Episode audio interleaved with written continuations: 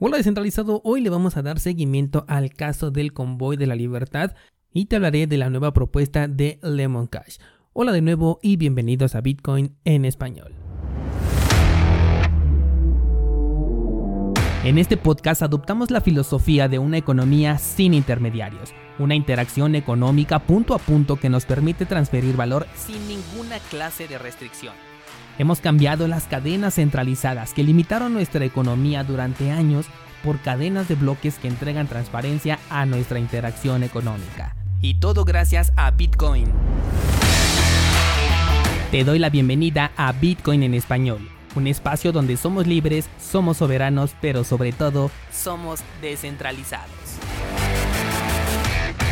Descentralizados ayer después de la interesantísima charla de Clubhouse que podrás escuchar el día domingo si es que no pudiste participar, me tocó la actualización de la base de datos, o sea, la vacuna y ando con la batería en rojo. Así que vámonos directo a la información porque no quería dejar pasar la evolución que se está dando en el caso del convoy de la libertad, donde las medidas cada vez son más estrictas y preocupantes. La verdad que me está sorprendiendo mucho la forma de reaccionar del primer ministro, demostrando el miedo que tiene a los efectos de este movimiento. Supongo que es porque ya está, eh, se está extendiendo hacia otros países e incluso otros continentes, pero la verdad es que deja mucho que desear esta persona y es que ya no solamente estamos hablando de restricciones a la economía, sino también a la movilidad de las personas. No sé bien si se trata de los viajes que puedan hacer producto de la actividad laboral de los principales manifestantes, que en su mayoría son camioneros, o bien si hablan de una prohibición de movilidad en términos generales, solamente por pertenecer a este grupo, porque la nota nada más dice que se les va a prohibir viajar a ciertos lugares. El punto es que están cruzando una línea que es bastante peligrosa. Aunado a ello, han eh, puesto en la lista negra 34 direcciones de criptomonedas, entre ellas direcciones de Bitcoin, Ethereum, Cardano, Monero y Litecoin. Parece apenas hace unos días que les hablara de las famosas listas negras de direcciones que les dije que en un futuro llegarían a los exchanges y mira, ahora ya son una realidad. Esta lista negra de direcciones se les entregó a los exchanges para que bloquearan e informaran automáticamente de cualquier interacción con ellas. Lo sorprendente es que el primer país en utilizarlas en contra de los propios ciudadanos sea Canadá.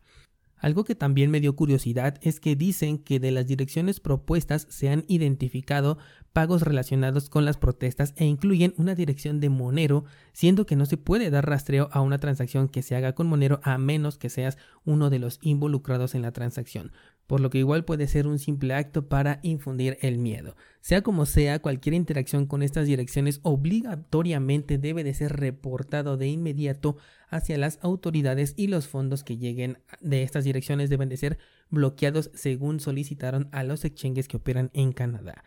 De verdad que esta bomba ha explotado de una manera impresionante y desde donde nunca imaginé, aunque el común denominador es que eh, estamos hablando del gobierno y de ellos todo podemos esperar sin importar su zona geográfica. Creo que eso sería eh, lo que le quitaría el estatus de cisne negro a esta noticia, porque de un gobierno siempre se puede y se debe esperar esta clase de reacciones. Por eso ayer justamente en la sección de Clubhouse hablábamos de la importancia de la privacidad y de tener el control de tu dinero. Si bien llegamos a la conclusión, o al menos yo llegué a la conclusión, de que dentro del nicho de los criptoentusiastas también existen subnichos, uno de ellos es el de los descentralizados, aquellos que sí nos preocupamos por esta interacción económica peer-to-peer y por tener la privacidad y el control total de nuestra eh, economía cripto.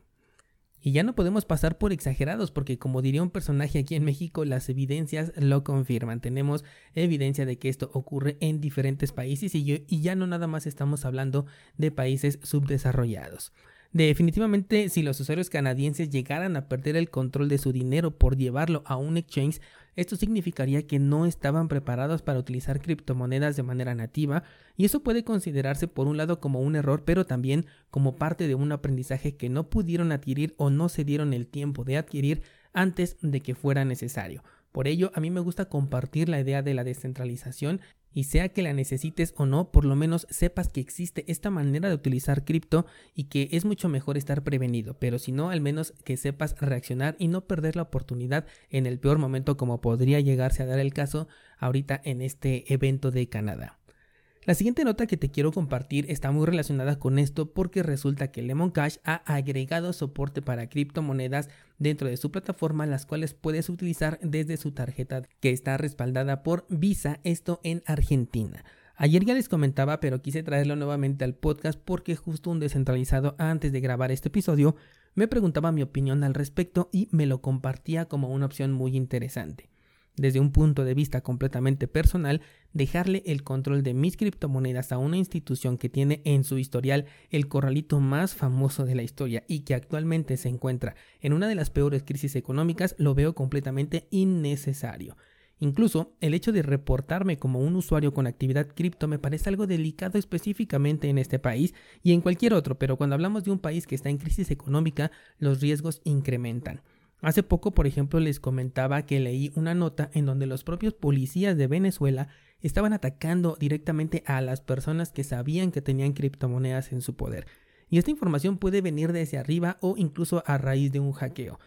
Por lo que si la recomendación inicial es darle la menor cantidad de información posible y sobre todo de control de tus criptomonedas a empresas centralizadas, la sugerencia se multiplica si estás en un país tipo Argentina, Venezuela o en el peor de los casos Canadá. ¿Quién diría que algún día diríamos esto? Les voy a compartir algunas otras notas en el grupo de Discord descentralizado ya que por hoy lo voy a dejar aquí, pero si quieren profundizar en el tema podemos ir al grupo de Discord donde con gusto los leo y me uno a la conversación. Recuerde también que en las notas de este programa están los enlaces al pool de Cardano y también a la página de minteo de tokens NFT, servicios oficiales de Bitcoin en español y 7pool.